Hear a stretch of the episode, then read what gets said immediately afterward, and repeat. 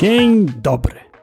Jezus Marano, a ja witam Was w hmm, dokładnie ósmym odcinku. Ósma rano, ósmy odcinek, przypadek? Nie sądzę.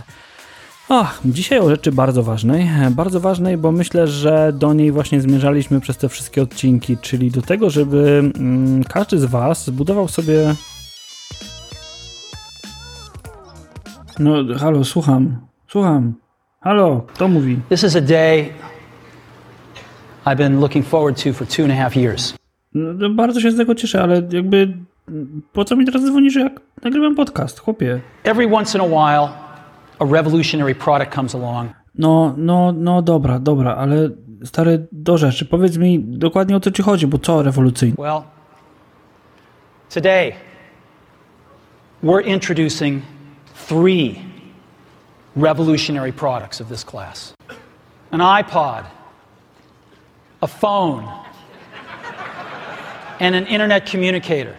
Mam wrażenie, że to już było. Mam wrażenie, że mm, nie powinieneś do mnie dzwonić, ale no dobra, to weź już i dokończ. These are not three separate devices. This is one device. Today, Apple is going to reinvent the phone. A teraz już całkiem serio. No, gość był zacny, ale nie ma co, nie ma co się z niego nabijać. Chłopak zrobił trochę dobrego, sporo pewnie też i złego, ale no, to wydarzenie miało miejsce 29 czerwca 2007 roku, e, kiedy to właśnie Apple został mm, producentem telefonów. Wcześniej nie mieli na to pomysłu, a wtedy zaczęli. Zaczęli pewną historię, ale żeby nie było tak, że tylko zaprosiliśmy Steve'a, mm, chcę Wam powiedzieć pewną historię. Historia oczywiście już tradycyjnie rozpoczęła się w Apple. Około roku 2004 a gdybyście tam pracowali, zauważylibyście, że mm, wasi koledzy znikają. Nagle tych pustych biurek jest coraz więcej. Dołączają do nich projektanci, graficy, pewnie inni specjaliści. Zostają powołani do specjalnego projektu. Super tajnego. Nikt nic o nim nie wiedział. No i właśnie. Wspominam o tym projekcie tutaj dlatego, oczywiście nie jest wielką tajemnicą, że chodziło o iPhone'a, ale wspominam o tym dlatego, że pojawiła się tam pewna myśl. Pojawiła się tam myśl, która brzmi fix what you hate. Napraw to, czego nienawidzisz. I pojawiła się tam po raz pierwszy personalizacja, taka w pełni dostępna dla użytkownika personalizacja. Personalizacja dostępna z poziomu interfejsu, z poziomu interfejsu, który może być łatwo wykorzystywany przez różne aplikacje, przez aplikacje, które się zmieniają. Aplikacje mogą wyglądać totalnie różnie, bo żaden fizyczny element nie wymusza, że przycisk musi być z tej strony, a OK z tamtej strony, a anuluj z prawej albo z lewej. I dzięki temu dzisiaj mamy możliwość pełnej, pełnej personalizacji swoich urządzeń mobilnych, pełnej personalizacji tabletów, telefonów. Każdy telefon wygląda inaczej. Kiedy wzięlibyśmy do ręki twój, on zupełnie będzie inaczej skonfigurowany niż mój telefon, bo to właśnie urządzenie dało nam możliwość dopasowania się do naszych potrzeb. Oczywiście w jakimś tam zakresie, ale pomyślcie o tym. Jeżeli spotykacie kogoś na ulicy, to zapewne ma urządzenie skonfigurowane zupełnie inaczej. W innym miejscu ma aplikację, korzysta z innego zestawu aplikacji. I właśnie o tym dzisiaj. Hmm. Zapraszam teraz drugiego gościa, Macieja Hausnera, który jest super specjalistą od e-learningu, a opowie właśnie o tym, co to jest PLE, czyli Personal Learning Environment, czyli takie osobiste środowisko uczenia się. Maciej wprowadził ten temat tak rewelacyjnie, że mm, pokuszę się tylko o pewne uzupełnienie i kilka swoich um, spostrzeżeń i perspektyw na ten temat, a także podzielę się z Wami tym, w jaki sposób wygląda moje indywidualne środowisko uczenia się, ale oddaję mu już głos Maciejowi. Cześć, z tej strony Maciek Hausner. Chciałbym Wam opowiedzieć o PLE, ale zanim przejdę do tego, czym jest PLE, to wprowadzę pewien kontekst. Pierwsza ważna rzecz to, że kiedyś nasze życie mogło wyglądać tak, że uczyliśmy się w jednej, w drugiej, trzeciej szkole, żeby później pójść do pracy, no i wykonywać ten sam zawód w niezmienionej formie przez cały czas. Dzisiaj to jest niemożliwe. Jeżeli chcemy być dobrym specjalistą, ekspertem w jakiejś dziedzinie, to musimy być aktualni z wiedzą, technologią, narzędziami, bo inaczej wypadniemy z rynku. Inaczej może się okazać, że jesteśmy zastąpieni przez robota czy algorytm. Druga rzecz to, że żyjemy w czasach, których mamy niesamowity dostęp do informacji i wiedzy. Każdy z nas nosi w kieszeni urządzenie, dzięki któremu może się podłączyć do większości zasobów zgromadzonych przez ludzkość. To daje duże możliwości, ale z drugiej strony jest też ogromnym wyzwaniem, bo jak wybrać z tego wszystkiego to, co jest wartościowe. I tu odsyłam Was do odcinka, którym było o tym, jaki kurs online wybrać. Dokładnie mówiąc, jest to odcinek trzeci pod tytułem Jak rozpoznać wartościowe szkolenie. No i teraz wracając do Personal Learning Environment, czyli osobistego środowiska uczenia się. To jest odpowiedź, jak możemy uczyć się przez całe życie. Jak każdy z nas może zaprojektować sobie takie własne studia, które są dostosowane właśnie tylko do niego. Jestem przekonany, że większość z Was takie środowisko ma, a teraz przedstawię Wam je na przykładzie nauki języka angielskiego. Więc pierwszym elementem powinien być cel, czego się uczymy i po co się tego uczymy, bo to uzależnia później kolejne kroki. Więc ja się uczę angielskiego po to, żeby wykorzystywać go zawodowo w pracy. I moje środowisko podzieliłem na dwa duże zbiory. Jeden to jest to, co ja zbieram, to, co ja konsumuję, to są różne treści. A po drugiej stronie jest to, co ja tworzę i jak ja wchodzę w interakcję z ludźmi. Po tej stronie zbierania informacji będą książki, a konkretnie e-booki. Ja wykorzystuję Kindle jako czytnik, możecie korzystać z jakiegokolwiek innego. Czytnik jest fajny, bo można go wszędzie zabrać, mając ze sobą całą bibliotekę książek. Jest też wygodny, bo często jest zaopatrzony w słownik, więc jeżeli jest jakieś słowo, którego nie rozumiecie, można szybko je sprawdzić. Oprócz czytania e-booków czytam blogi, strony internetowe. I tutaj podobnie jak z książkami mam tak, że mogę upiec dwie pieczenie na jednym ogniu. Bo jeżeli coś mnie interesuje lub jakaś wiedza jest mi po prostu potrzebna, to wtedy wybieram wersję angielską i mogę równocześnie dowiedzieć się czegoś, przy okazji zmierzyć się z angielskim. Oprócz czytania jeszcze słucham. Słucham podcastów i audiobooków. Do podcastów wykorzystuję Spotify, iTunes i inne miejsca, na przykład jeżeli są podcasty, które są udostępniane bezpośrednio na stronach internetowych. Do audiobooków wykorzystuję Amazon Audible. To też jest serwis, y, który możecie kupić subskrypcję, wtedy raz w miesiącu możecie wybrać sobie jedną książkę. Słuchanie i audiobooków, i podcastów jest, ma taką zaletę, że możecie to robić w każdej chwili. Jeżeli macie kilka minut w autobusie, w tramwaju, w samochodzie, to możecie po prostu odpalić sobie podcast czy audiobook i nauczyć się czegoś. Kolejnym elementem są filmy.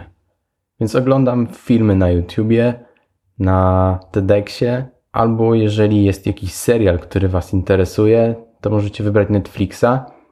Pamiętajcie, żeby wyłączyć polskie napisy, włączyć angielskie, no i bez lektora. Tak pomiędzy tą częścią zbierania informacji, a tworzeniem będą serwisy społecznościowe, bo one pozwalają zarówno na zbieranie jakichś treści, ale pozwalają również na interakcję i tworzenie. Do tego dochodzą również narzędzia, które pozwolą Wam na katalogowanie, magazynowanie tego, czego, co gromadzicie. Do tego możecie wykorzystać na przykład Google Keep albo Evernote, albo jakiekolwiek inne narzędzie, które pozwala na jakieś etykietowanie i umieszczanie linków.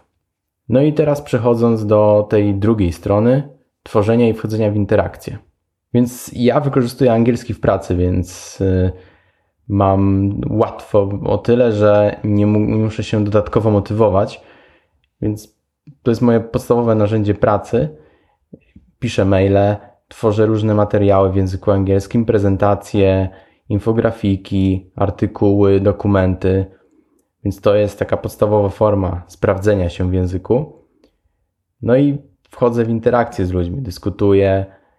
Robię to zarówno przy pomocy technologii, przez jakieś narzędzia elektroniczne, jak i zarówno face to face. Mogę jeszcze, i to robię, chodzić na zajęcia z lektorem. To jest fajne uzupełnienie tego, bo wtedy mamy jakiś konkretny, określony czas, kiedy idziemy na zajęcia. Jest to czas, który możemy poświęcić na to, żeby dowiedzieć się czegoś nowego i żeby dostać natychmiastową informację zwrotną. To jest niesamowite, niesamowicie ważne. Po stronie tworzenia jeszcze możecie pisać na przykład bloga. Jeżeli nie macie możliwości wykorzystania tego, czego chcecie się nauczyć w waszej codziennej pracy, to zachęcam właśnie do takiej formy. No, przyznam Wam szczerze, że dokładnie w taki sposób powstał mój blog. Nie myślałem o tym, że to jest personal learning environment, nie myślałem o tym, że e, pisanie o e-learningu będzie czymś, co w jakikolwiek sposób przerodzi się w e, chociażby taki podcast albo publikowanie jakiekolwiek w internecie, ale dokładnie w ten sposób powstał blog, który teraz nazywa się 2edu. Zacząłem po prostu na googlowym blogerze wklejać linki, pisać swoje komentarze, pisać jakieś e, swoje przemyślenia dotyczące chociażby platform learningowych, tworzenia projektowania. Takie proste, zwykłe notatki, które nagle okazało się, jak przez zupełny przypadek, jak Google wprowadził mm, Google Analytics do blogera, to zobaczyłem, że nagle około 100-150 osób dziennie czyta te moje wypociny. Pisałem je dla siebie, a nagle okazuje się, że ktoś ma ochotę to czytać. Myślę, że w dzisiejszych czasach może być bardzo podobnie, chociaż cała ta branża się sprofesjonalizowała, to mimo wszystko wydaje mi się, że warto notować. I warto notować w publicznych miejscach, w których ktoś będzie pisał wam komentarze, bo czasami nam samym trudno powiedzieć sobie sprawdzam. No i teraz wracając do serwisów społecznościowych, ja na przykład jestem członkiem grupy Design for How People Learn, Julie Dirksen. I tutaj podobnie jak z resztą treści, mogę dzięki temu dowiadywać się rzeczy, które mnie interesują i równocześnie mogę wchodzić tam w interakcję, wykorzystując język angielski. Mogę się dzielić wiedzą, mogę dyskutować, zadawać pytania. Dodatkowo możecie wykorzystywać jeszcze narzędzia takie jak Quizlet – jest to aplikacja, w której możecie tworzyć zestawy fiszek, żeby później się ich uczyć i testować się. Bardzo fajne narzędzie. Możecie wykorzystywać do języka, ale nie tylko, również do innych informacji. No i zapytacie się, gdzie w tym wszystkim jest kurs online. Kurs online jak najbardziej może być elementem waszego środowiska uczenia się.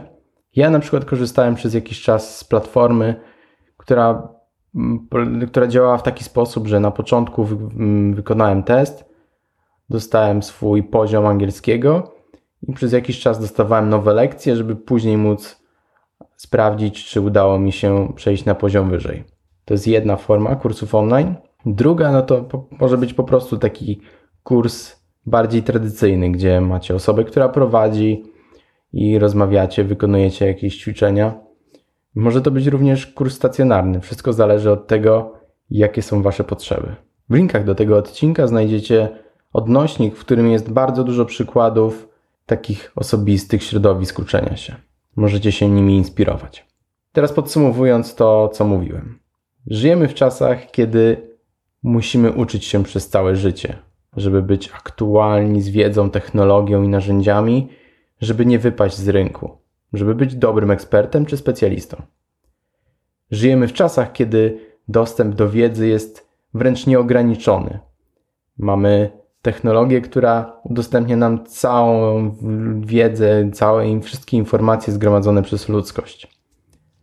To jest niesamowite, ale jest też dużym wyzwaniem, bo musimy uczyć się, jak wybierać z tego wszystkiego to, co jest wartościowe. I odpowiedzią na to jest osobiste środowisko uczenia się. Takie studia podyplomowe, które każdy z Was może zaprojektować pod siebie. Możecie czytać książki, słuchać, oglądać. Możecie coś tworzyć, pisać blogi, wchodzić w interakcje, włączyć się do jakichś grup. Tak jak grupa e-learning robi jest świetnym przykładem tego, jak można w społeczności wymieniać się i sprawdzać swoją wiedzę.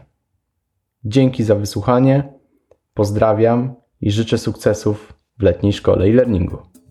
Och, bardzo Ci Maćku dziękuję. e, przyznam szczerze, że mm, to podzielenie się Twoją perspektywą skłania mnie do tego, żeby opowiedzieć trochę o swojej, ale zanim do tego przejdę, chcę, żebyście wrócili na chwilę e, myślą do tego, mm, o czym mówiliśmy na samym początku. Czyli zobaczcie, możecie personalizować swój telefon, możemy personalizować swoje komputery, możemy personalizować wszystko, wszystko personalizować pod siebie, bo Chcę, żebyście zauważyli pewną analogię pomiędzy takim starym feature phone'em Nokia taką 3210, a dzisiejszym iPhone'em jest właśnie ta różnica, że ta Nokia nie dawała się praktycznie w ogóle personalizować. Mogliśmy zrobić sobie książkę telefoniczną, mogliśmy jej używać, a ona trochę była jak szkoła. Szkoła, w której mamy konkretne podręczniki, konkretne zeszyty w kratkę, w linię, a dlaczego nie w kropki, albo dlaczego nie czyste. I i dzisiaj mamy taką możliwość, kiedy mamy uczyć się sami, żeby nasze środowisko tak personalizować, środowisko uczenia się, jak personalizujemy sobie telefony, żebyśmy mieli mm, tak zbudowane środowisko uczenia się, żeby ono nam najlepiej służyło, w tym zakresie, w którym najbardziej nam zależy. Te środowiska uczenia mają służyć nam i tylko i wyłącznie nam, bo to my mamy konkretną potrzebę i konkretny sposób uczenia się. I chcę Was bardzo zachęcić do tego, żebyście popatrzyli na to, mm, w jakich warunkach się najlepiej uczycie, z jakiego źródła najlepiej się uczycie, bo to wcale nie musi być e-learning. Dlatego właśnie przed ostatnim odcinkiem tego, jak e, uczyć się online, jest odcinek na temat właśnie tego środowiska uczenia się, że niektórzy z nas będą uczyli się świetnie z ekranów, a niektórzy, mm, tak na przykład jak ja, dużo lepiej uczą się z wydrukowanej kartki, zwłaszcza jeżeli piszą sobie notatki i chociażby przygotowują się do takiego podcastu.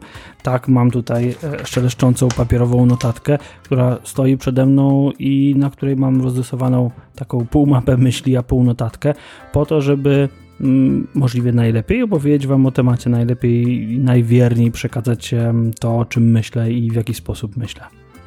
Jeżeli chodzi o moje prywatne środowisko uczenia, to chcę Wam polecić kilka aplikacji. Pierwsza aplikacja nazywa się Workflowy.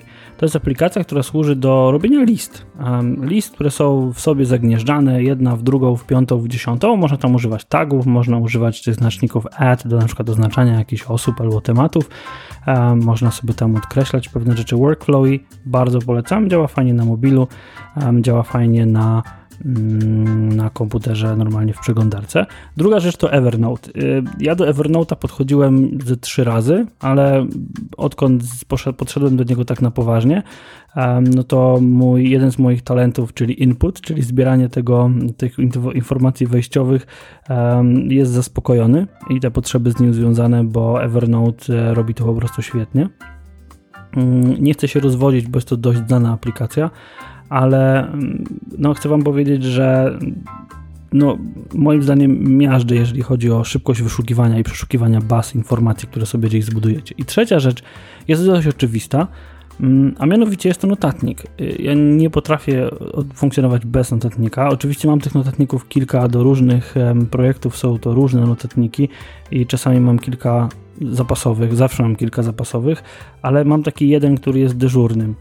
I ten dyżurny notatnik służy do, do wszystkiego. Po prostu przychodzę do pracy, otwieram go i tam mam notatki. Idę na spotkanie, biorę notatnik ze sobą. Taki po prostu zwykły offline'owy. I, e, I dużo rzeczy z tego notatnika ląduje w Evernote, ale no właśnie, ta fizyczność i to, że mogę po prostu być sam na sam z kartką jest dla mnie świetnym rozwiązaniem, bo, bo wtedy mam coś, co jest odwrotnością FOMO, czyli pewnie kojarzycie Fear of Missing Out, czyli taki strach przed tym, że coś mi omija, to, to ja kiedy pracuję z tym notatnikiem, to mam Joy of Missing Out, czyli cieszę się z tego, że te rzeczy mnie omijają i że mogę być offline i wtedy ta efektywność, produktywność, zwłaszcza w wymyślaniu jakichś nowych rzeczy jest największa. Wtedy, kiedy nie mam ze sobą telefonu i usiądę sobie w jakimś cichym miejscu z ołówkiem i właśnie notatnikiem. Więc te trzy rzeczy Wam chcę polecić.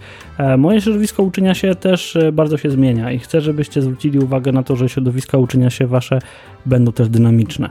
w zależności od tego, jakie będziecie mieć potrzeby, w zależności od tego, w jakich warunkach będziecie funkcjonować i mm, co tak naprawdę będzie dla Was ważne, tak to środowisko uczenia będzie się zmieniało i nie ma się co dziwić, że ono się zmienia. I też nie ma co w wielu wypadkach wymuszać um, tego, że ktoś wymyślił, Peszko w podcaście powiedział tak, a Hausner powiedział inaczej. Każdy z Was musi nad tym własnym środowiskiem uczenia popracować i hmm, zadanie na dzisiaj jest bardzo proste. Chcę, żebyście się w komentarzu podzielili aplikacjami, narzędziami, podejściami, z których korzystacie, mm, bo może niech będzie to inspiracja dla innych. Zobaczmy, z czego nawzajem korzystamy, czego jest najwięcej, co jest najpopularniejsze, a czego zaskakującego możemy się od siebie nawzajem dowiedzieć. Dziękuję Wam dzisiaj bardzo za uwagę. Do kolejnego odcinka zapraszam klasycznie we wtorek. A po zadanie, po linki, dzisiaj będzie ich sporo, zapraszam oczywiście na 2edu.pl przez LSE i chcę Was prosić o przejście do iTunes i skomentowanie podcastu, no bo hmm, niech to będzie dla mnie taka mała nagroda. Wasza ocena w iTunes. Dzięki wielkie i do usłyszenia.